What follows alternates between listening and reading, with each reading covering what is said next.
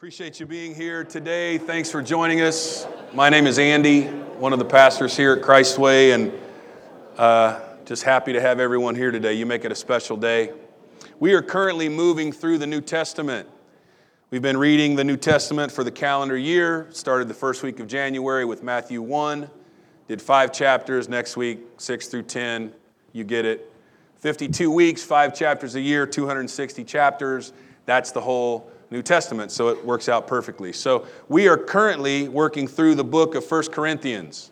So you've got the Gospels and Acts, Romans, 1st and 2nd Corinthians. This coming week, we are wrapping up First Corinthians and moving into uh, 2 Corinthians 1. So essentially, it will be 13, 14, 15, 16, 1. 13, 14, 15, 16, 1. So if you haven't been here or didn't even know anything about it or fell off the wagon, as it were, please dive back in. And in particular, today, although we're starting with chapter 13, which um, Karen read a little bit kicking off the day, I'd love for you to read uh, 12. Because what's super interesting about these chapters in particular, 12, 13, 14, and 1 Corinthians, what's really interesting about them is that they really clearly go together. So, a lot of times we look at the chapters and we'll read a chapter, we'll read a few verses.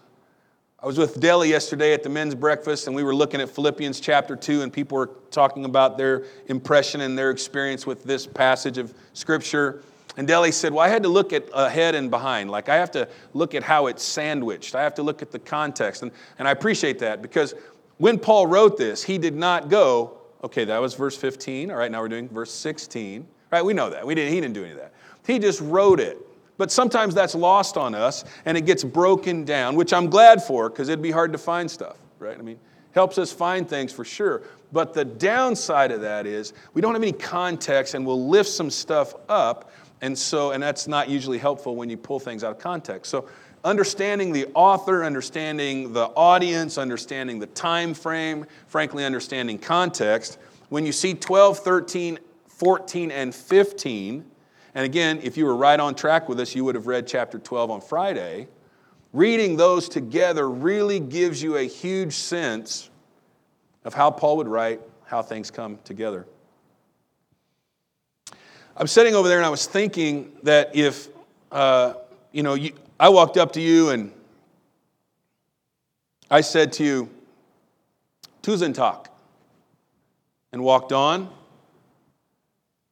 I wonder what you might think.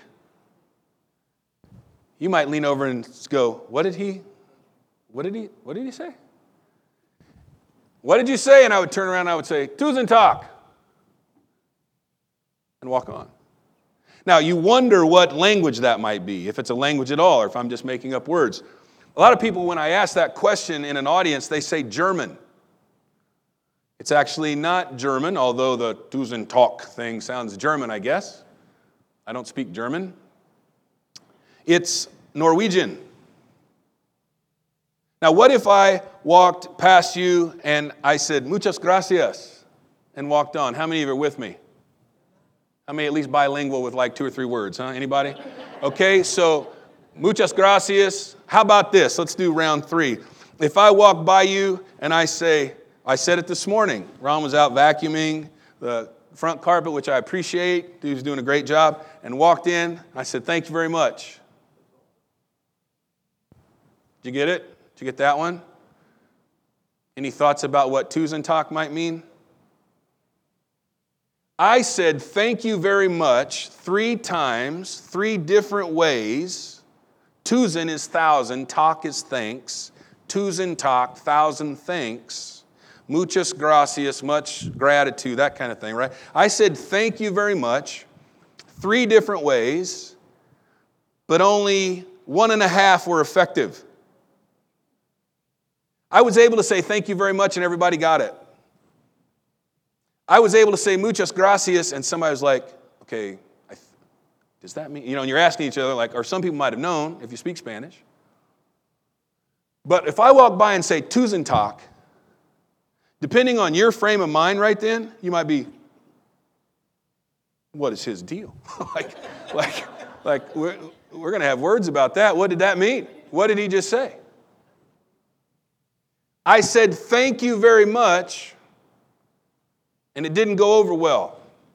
And the reason was because you didn't understand it. Wasn't because I mispronounced Tusen or talk. I said it exactly right. I don't speak Norwegian either, right? But I said Tusen takk exactly right, but it could be offensive even. Certainly confusing, if nothing else that I walked by and said Tusen takk and no explanation. And that's what Paul is talking about in these chapters.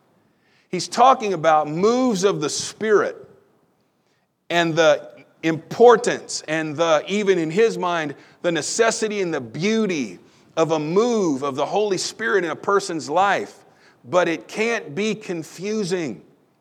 It can't be offensive and it lands on us as to whether it is offensive, confusing, or not. And this is what he's writing about in 12, 13, 14, and 15. And it's beautifully scripted.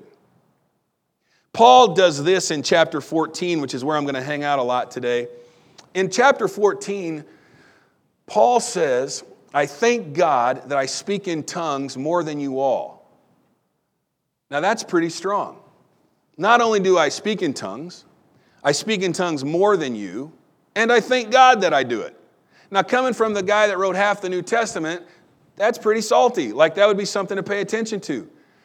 And here's what else is true that's on the table. Here's the table. That's on the table. You know what else is on the table? Paul never mentioned it another place. That's also on the table. Paul, who had opportunity to give his testimony multiple times. Like he told his conversion story several different times. Felix and Festus and other people, he related his conversion story several different times and said nothing. So it's very wise to look at where the scripture speaks, and it's very wise to look at where the scripture does not speak. So Paul had great opportunity. He had great opportunity to tell that and add that. And then he wrote half the New Testament. He could have plugged it into every book and he didn't. Very interesting to me. Intriguing to me, reared as a Pentecostal. I would self identify as a Pentecostal. So, very interesting to me that Paul wouldn't say anything about it, like, had all the chances and didn't say a thing, and yet, sidebar, like he's like standing in line ordering ice cream on Thursday night with somebody, just hanging out. He goes, Hey, you know, by the way, I speak in tongues more than everyone, and I thank God that I do it. So, I heard the Cubs won this weekend. Like, it's that kind of thing. Like, what? You just like drop that in? That, what? Interesting. But I think that can be so helpful for us because it's not either or, it's both and. And what I want to talk to you about today is do both.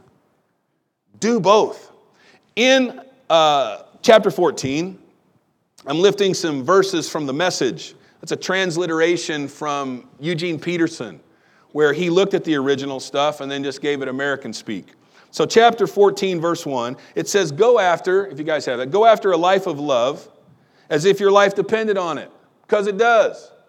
Give yourselves to the gifts God gives you, but most of all, try to proclaim His truth. Just leave it right there.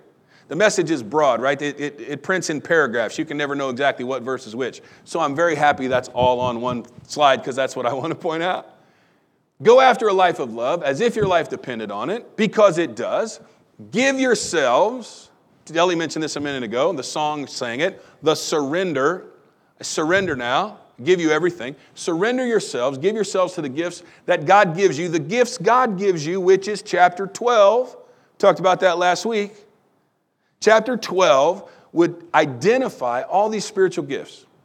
And there's gifts of healing and faith, and there's administration, and uh, the gift of tongues, and the gift of prophecy, and the miracles, all kinds of different things, right?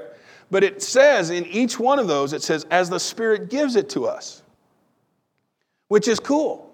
I mean, I guess I could raise my hand and say, I would like, uh, I would like that, like MCL, right? I would like that, and I would like that, and could I have that dessert? Like, you know, that's what I take. The Spirit says, I'm giving you this. Now, with the impartation of a spiritual gift comes great responsibility. And with great responsibility comes great character. Let me tell you a prayer request that I have for this church. Now, some of you are joining us maybe the first time you've been here. I actually have a prayer that I've prayed for a long time. This is my prayer Lord, don't do a single miracle, not a single manifestation of your spirit, if that miracle or that manifestation would destroy us. Don't want to see, don't want to see the first one until we're able to pull it off. So that the power of God, I don't want the power to destroy the vessel. I want the power of God to be able to flow through us. You can leave that up there the whole time. You can just leave that baby up there the whole day. I want the power of God to be able to flow through us, to seek it, to see it. But I don't want it to be such. What would happen? Scripture talks about a leader in the church not being a novice, lest being lifted up with pride. When you cast out your first demon, did you feel a sense of pride? Several are like, uh, that I ain't in that category. Okay, and I said that on purpose. Do you look at people in that category as something special? Because they're not. They're not. A person that does a healing, special? They're not. Spirit of the Father, special? Yes. Spirit of the Spirit of Christ, special? Yes. The gift that He gives you because He gives it to you, wonderful. But we have to have the container that can carry that. In chapter 12, he lists all these things. And then in 13, it kicks off immediately. If I speak with human eloquence and angelic ecstasy, but don't love, I'm nothing but the creaking of a rusty gate. Love that phrase. He says, If I speak with the tongues of men and of angels and don't have charity, I'm nothing. But again, they're both on the table. We want to do both. 12 is, that's why 12, 13, 14, 15 all go together. 12 is this wonderful thing about gifts and power and spirit. We talked about it last week. For the edifying of the church, that's a marker. We were talking the other day, in, uh, we were having a clinical conversation the other day about what to do, how to do it, an intervention, not an intervention, how you speak to someone, all that. And the, the statement came out. I think Tina is actually the one that said it, but this, that's what I was thinking it. And the statement came out, and it was this You know, we, we, we take a, a, an oath and a vow to do no harm. Right? We want to help you, but the guiding principle is do no harm do no harm. So let's have a guiding principle for spiritual things. God put people in place and offices and giftings in place for the equipping of the saints to do the work of the ministry to edify the body. So, whereas in a clinical setting or a, medical setting, we would take an oath to do no harm, in a church setting, we would want to take an oath to say, whatever we do, spiritually speaking, whatever we do, it's got to be edifying. Tusen takk? Because if you don't understand what just happened, it's not edifying.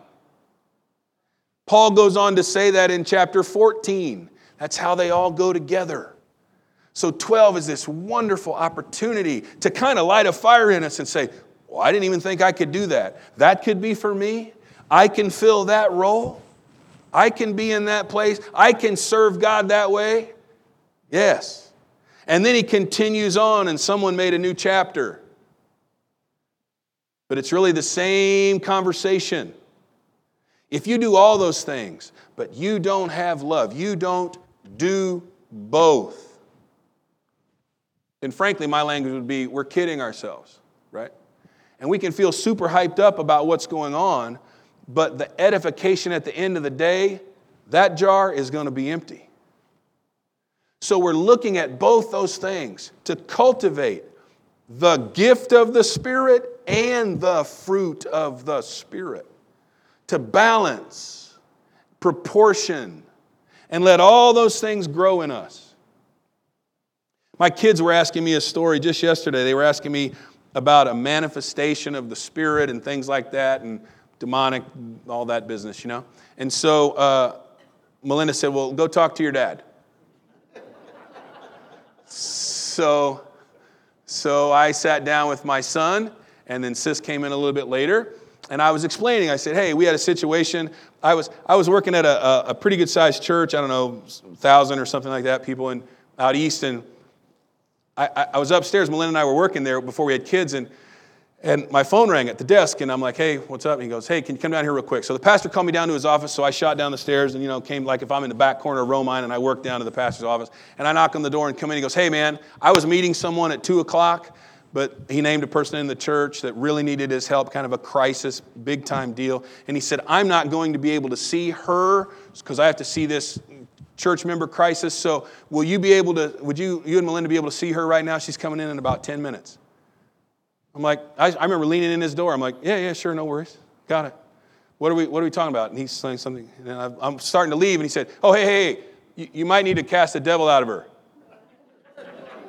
Literally, I'm like, I was like, what? He said, no, seriously. I'm like, seriously? Yeah, yeah, yeah. I'm like, okay, how do you know that? He goes, because she was in with a meeting with me last week, and that's what I thought. I said, why didn't you do it last week? He's just like, get out of here. He just shoot, just shooed me away. Okay, so we go upstairs. I tell Melinda, I'm like, this next 45 minutes could be sparky. We'll see how this goes. And so I don't remember. Melinda remembers details way better than I do, but I bet a half a dozen spirits were sent from this wonderful woman, wonderful, professional, articulate, and we sat there for several minutes, and it all happened with me sitting in a rolling office chair and her sitting on a couch, and Melinda sitting next to her. And it happened. Great story for coffee sometime. If you'd like to connect now for connection later, I can uh, tell you the details of the story. But let me tell you what happened at the end. When all that was over, we went to dinner that night. I called friends that are like parents for me in that church. For my kids, it would be granddaddy, grandmommy. And I said, Hey, would you be able to join us for dinner? Because I don't think I'm able to connect with her, but I think it'd be super important if you could connect with her every day for 30 days. And let's just make sure she's steady. Ultimately, years later, I married that woman with her husband, talked to her just recently. She's a clinician that speaks into my life today. She's taught me things today. Yeah, yeah, yeah. No hype, didn't post about it. Was, I wasn't super surprised. Now, the apostles, I was thinking about this this morning, the disciples were excited. They marveled. They came back to Jesus and they said, Even the devils are subject to us. They marveled because that hadn't had precedent. But the disciples are my precedent. I'm not surprised. I'm not shocked. Like, that's how it goes. I can walk into a space and have that and love. I'm just a vessel. He gives through us to equip for the work of ministry. And what's this last one? To edify the body. Edification, building up, bringing people together. And talk, right? If something happens and it's confusing or weird, Paul knows that. Because he says in chapter 13, love is the deal. And then in 14, which is this 14 chapter, chapter 14, verse 1. He says, in some translations, the ones I would have memorized as a kid, follow after charity and desire spiritual gifts. Deli and I were talking about this the other day at lunch. We were at uh, Jimmy John's. I don't know if anybody was sitting around listening to us, but it's an interesting conversation. We were talking about spiritual giftings and manifestations of giftings and, and wisdom, character, all these different things. We're chatting about that. And the idea that we follow after love and desire spiritual gifts. Know what I told Deli. I said, so what I understand is that the word gifts is in italics in most translations.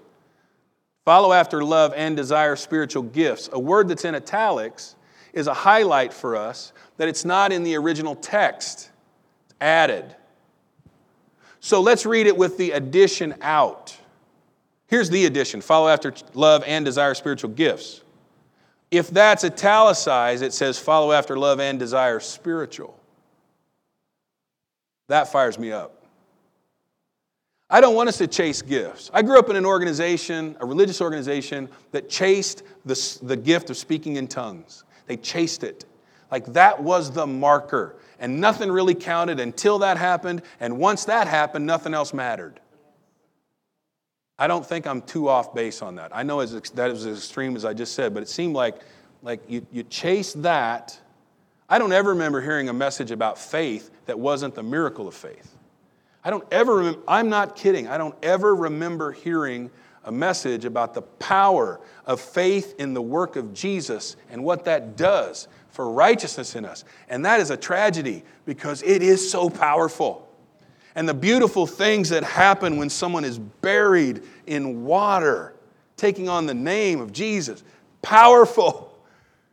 And the infilling of the Spirit, all of that's powerful. But if you didn't say, Who stole my Honda? Or see me tie my tire. We used to make jokes about all that, right? Who stole my Honda? You don't get it?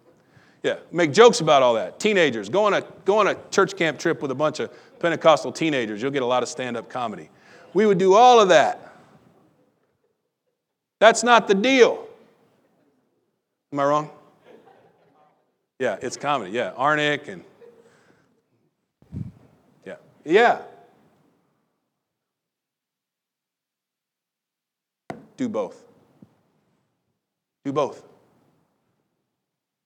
Follow after love and desire spiritual things and allow ourselves to open up. I'm going to read for you. They're going to leave this up here, but I'm going to read for you. I just lifted some passages. Earlier this week, I was reading through the scripture, and I don't do this very often, but I just intentionally, I just started typing in another note program, just typing in these verses. Let me read them to you. Paul is in chapter 14. He says, I want all of you to develop intimacies with God in prayer. That's what he's calling it. I want all of you to develop intimacies with God in prayer, but please don't stop with that. And that struck me. I want you to develop intimacies with God in prayer, but don't stop there. Remember a minute ago when I asked about, you know, who cast out a devil business, that Christianese language, right? All that and like I'm not in that circle, and I ask, what do you think of people that are? Because so often, here's what I've seen through years of pastoring. So often, people will think, okay, fine, I'm a Christian. I'm like a medium average Christian. The people where gifts work in their life, that's where I'm headed. And once I land there, landed. This says, I want you to have those gifts operating, but don't stop there. That's not the landing spot. That's not the landing spot. It's not good enough for me to be fluent in Norwegian. I have to be able to speak to you in a language that you understand. Now, that is not just me trying to be helpful.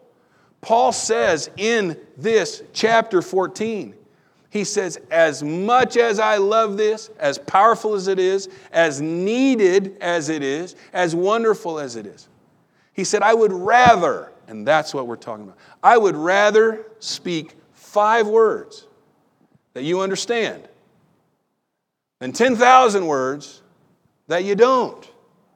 So that's some of the tensions at times between those things. You're really wanting to do both.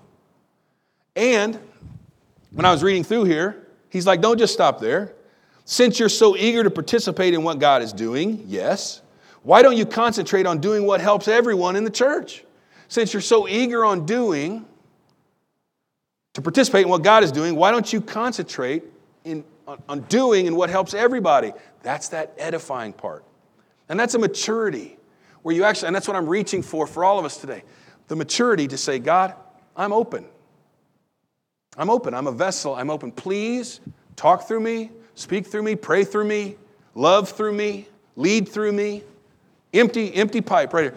I'm open. And being open to that is the first step. Well, it's not actually the first step. The first step is actually you believe it's even available. You believe it's even important. Like that it's actually something important. Like being spiritual and being spirit led, being led by the Spirit of God is actually important. That the Spirit of God was hovering over the waters before the world was ever made. Like, that's first. That's the precedent. The Spirit of God and what's going on. And as you walk through your day, and it doesn't mean you're looking for a devil behind every shrub. It just means you're aware, you're alert to what's the Lord prompting. How many, and you don't have to raise your hand, but how many of you have had a situation, and I think the numbers are very high. That's why I'm asking you. I think the numbers in this room are very high. That you were walking along and just felt to go say something to someone or just felt to even go pray for someone, or felt to just go talk to someone. And you weren't loaded with Corinthians, right? You weren't loaded with, I'm about to share Ecclesiastes with you. And you said, like that wasn't your deal. You just felt to go. The promptings. You felt to give. You felt to share. You felt to smile and you didn't even say anything. Those moments. Those moments where you step in to those spaces and you serve.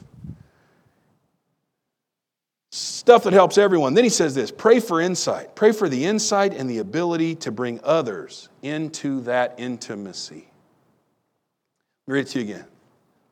Pray for the insight and the ability to bring others into that intimacy. I don't want to just be fluent in Norwegian. That's not helpful. It's helpful if I'm in Norway, but I'm not. right? So when we are putting our lives intersecting with people, we bring, I don't even know how it works physiologically. I know he that is joined to the Lord is one spirit, scripture tells us. So I get that. I mean, I kind of, but the Lord's spirit is with me somehow, indwells me. I believe that. I actually believe that. I can't do a PowerPoint on it or draw a picture, but I actually believe it. And so when I'm walking into a space, I believe His presence is with me, literally with me. And an awareness of how can I help someone else experience this? With, I think Deli said it, without being in the way. And this is what you can pray for. Those of us that have experienced that, you feel like you've got that going. You feel like you're connected in that way. You feel like the Holy Spirit moves through you, talks with you, leads you. Perfect. He says, pray for insight and ability to bring others into that intimacy. Because here's human nature, and this is not your fault, it's just human nature. Human nature puts people on pedestals, and people on pedestals get knocked down. That's human nature. That's just the way it is. It's just how it is. People put folks on pedestals. Don't let anyone put you on a pedestal. Holy Spirit works in your life, just gather them around. Insight and wisdom, the ability to bring others into that intimacy. And what are we actually doing? It's the gifts given for the equipping of the saints to do the work of the ministry for the edifying of the body. Bottom line, it's all about edifying, edifying the kingdom of God. He said, I should be spiritually free and expressive as I pray. That is true. People were expressive in here today. It was beautiful. But I should also be thoughtful and mindful as I pray. And I wrote on the side of my Bible do both. Do both. Be spiritually expressive. Look for it, lean into it, grow in it. Allow your faith to open your capacity. Allow your faith in God to open your capacity for the things of the Lord and the gifts that He would give you. Yes, say yes to that. And pray for insight and the ability to be able to share that and gather folks in to the life changing message of Jesus Christ, but also the life changing work of the Holy Spirit. Some of you would know this. I say I am not a defender of the faith, not that interested in it. I can, I read, I think I could hold my own, but that's not my focus at all. What I do want to defend is space I want to be a defender of space, a space that people can come into and leave if they need to, and come back and leave. Come back and leave. Frankly, this is one of those spaces. This is literally one of those spaces. This particular room is literally one of those spaces for which I defend the space. Here is why. I believe that a person's connection with the Holy Spirit is what changes your life. I believe that's what changes your life. The anointing, that's a Christianese term, but the Spirit of God, the anointing is called anointing, the oil, the, the, presence of God that rests on you or sits around you. Scripture tells us that, those, that that anointing is what breaks the yokes and the bondages of sin. I want people to walk in here and be free. And what I have seen and believe is that folks can walk through a pair of doors like that, a set of doors like that, come 15 steps to an altar like this, and get up never the same. Free free by the power of the Spirit. I got in my own way this week for several days. I was not the nicest person you've ever met for several days this week, earlier this week. To the point I apologized to my family, whole thing, 20 minutes, one night this week. Right before I went to apologize to all of them because I was ornery right after a board meeting, even. I'm not sure the board meeting is what softened my heart. Maybe it was, but I don't think so. What softened my heart is that I went for a three mile walk. And I went to Woodrow Wilson, and because I can't remember anymore how many laps I do to get to three miles, I walk in lanes. And then I do lane seven, and then I do lane six for the next one, and then I do five, and I know when I get inside back to lane four, I've done my three miles. I was in lane four, and I was arguing with God, and I was mad at Melinda, and I was mad at the whole situation, and I was arguing, and I was defending myself and it was pretty heated, and I'm not sure what I looked like, but it wasn't good. And then I kept going toward the infield. Lane three, lane two, lane one, lane two, lane three. And I realized that as I was approaching lane four again, I was a different person. I realized that somewhere in that six lap mile and a half, the Holy Spirit got me. The Holy Spirit showed me my stupid self showed me the false things I was believing, talked to me, stood me up gently. But the Lord said this to me. The Lord said this to me. No apologies in that. I'm walking there, and He said, You need my mercy. Yes, I do need your mercy. Yes, I do. I need your mercy. I think humility is being teachable, but that was more than just teachable. I need your mercy. And I accepted God's mercy in that space. And I'm, it, when I got to lane four the second time, it was different. It was different. And it wasn't just a mental assent different. Okay, okay, okay, I can do this. I was different. The Holy Spirit in a space, I believe, is what changes our lives. So that's the piece of doing both. Like we want you to be touched by that. We want you to receive that. We want there to be no blocks, wide open pathways. But also, even in the expression of it, given where we are, if we don't have insight and wisdom, then it becomes twos and talk. People just don't understand. And what is meant to be an open door is weird, and it blocks them. That's the growth of maturity in Christianity. I should be spiritually free. Arnett, come on up, buddy. I should be spiritually free and expressive as I pray, but I should also be thoughtful and mindful as I pray. And that was going to be the message. And then Chip and I drove to church this morning and I listened to chapter 15. Chapter 15 and 16 are about the resurrection. Do you believe in it or not? Do you believe in it or not? I mean, and, and he's like, well, if we're not raised from the dead, you don't believe in resurrection from the dead, then Jesus is not resurrected from the dead. That kind of messes up the whole thing, right? That kind of messes up the whole plan. Like, if he's not resurrected from the dead, how are we doing anything here? And he goes on to say that he was resurrected from the dead. Which, my friends, is it safe to say, can we get agreement that Jesus resurrected from the dead is a spiritual act. Can we come together on that at some point? I mean, really, I'm serious. I'm not trying to be snarky, but I'm seriously like, the whole foundation of what we believe and why we believe it is a spiritual act.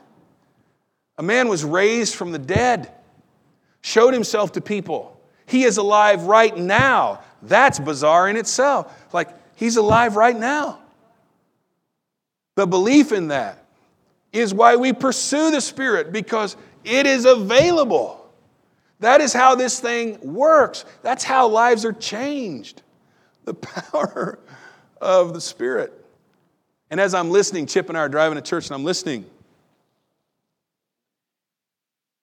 It said, His dominion will bring everything under His feet. But that hasn't happened yet. And the last enemy to be destroyed is death. It hasn't happened yet. So, this work of the Spirit is not just about edifying the body, but it is about extending the dominion of Jesus, being a vessel to intersect with someone because you're led. You're led by the Holy Ghost to extend the dominion of Christ. Again, churchy word, but you bring your authority, the authority God has given you, the authority in Christ that's given to you, you bring to the situation. The revelation that I got from reading the Gospels this year is this the revelation is I don't think Jesus was planning on healing everybody he healed. That's the revelation for me this year. I'm reading through the Gospels and I'm like, you know, I'm not sure Jesus was planning on healing that guy. And then someone said, Hey, Jesus. He's like, What do you want? well, I'd like to see. Well, okay. Hey, Jesus, son of David, have mercy on me. What do you need, bud? he went to a well on purpose. He knelt down to a man paralyzed by a pool and said, Would you like to be healed? But in the gospel, those examples are few and far between. What struck me is that people like us are in a situation and we invite Jesus' power into those situations. We bring the power of God into situations. think of the thing you need the power of God in right now and ask Him for it. Come on now, the thing you need the power of God in right now. And you invite him into that space. It's weird to me because I'm like, I figured you knew and you're a good God. And so why wouldn't you just? Except that's not how it seems to play out. So the sensitivity of the Spirit to edify and also to extend the dominion of God. I'm going to invite you to come up and take communion with me today. They're going to sing here in a moment. What does this have to do with the dominion of Christ, the authority of the Spirit, the work of the Spirit, the wafer and the juice? What does this have to do with it? I'm remembering his death, okay? I think everybody knew that when you got here. You know what else it says in Corinthians 11, which we read last week? It says we don't discern the Lord's body. We don't actually understand the spiritual implications of this. It's not just a cool marker, which it is a cool marker. It's a grounding sacrament. That's all important. But it's not just that. Paul literally says, because you don't understand, he said, you don't discern what's really going on here. He said, here's the result. For this cause, many are weak and sickly among you, and many are even dead. Because we don't understand the spiritual implications of the fact that He gave His life and resurrected. Let me offer this. We all know that, but there's a difference between knowing it and somehow having it internalize in us where it lives and comes from us. The dominion of the resurrected Christ is what this is celebrating today. His dominion in our life, His ability and power to free us and our friends and our family and our communities as we allow all of this together and we do both. So I'm going to invite you. You're welcome. Everyone is welcome. Everyone that wants to is welcome. There's some in the balcony, I'm sure, and down here, a couple in the back, a couple up front. Please, if you would, if you need to go, I totally get it. Thank you for being here. But if you can hang around and join us and be a part of this, we are going to celebrate his resurrection because it is that resurrection, that spiritual act that allows us to be free. Come on, come on up.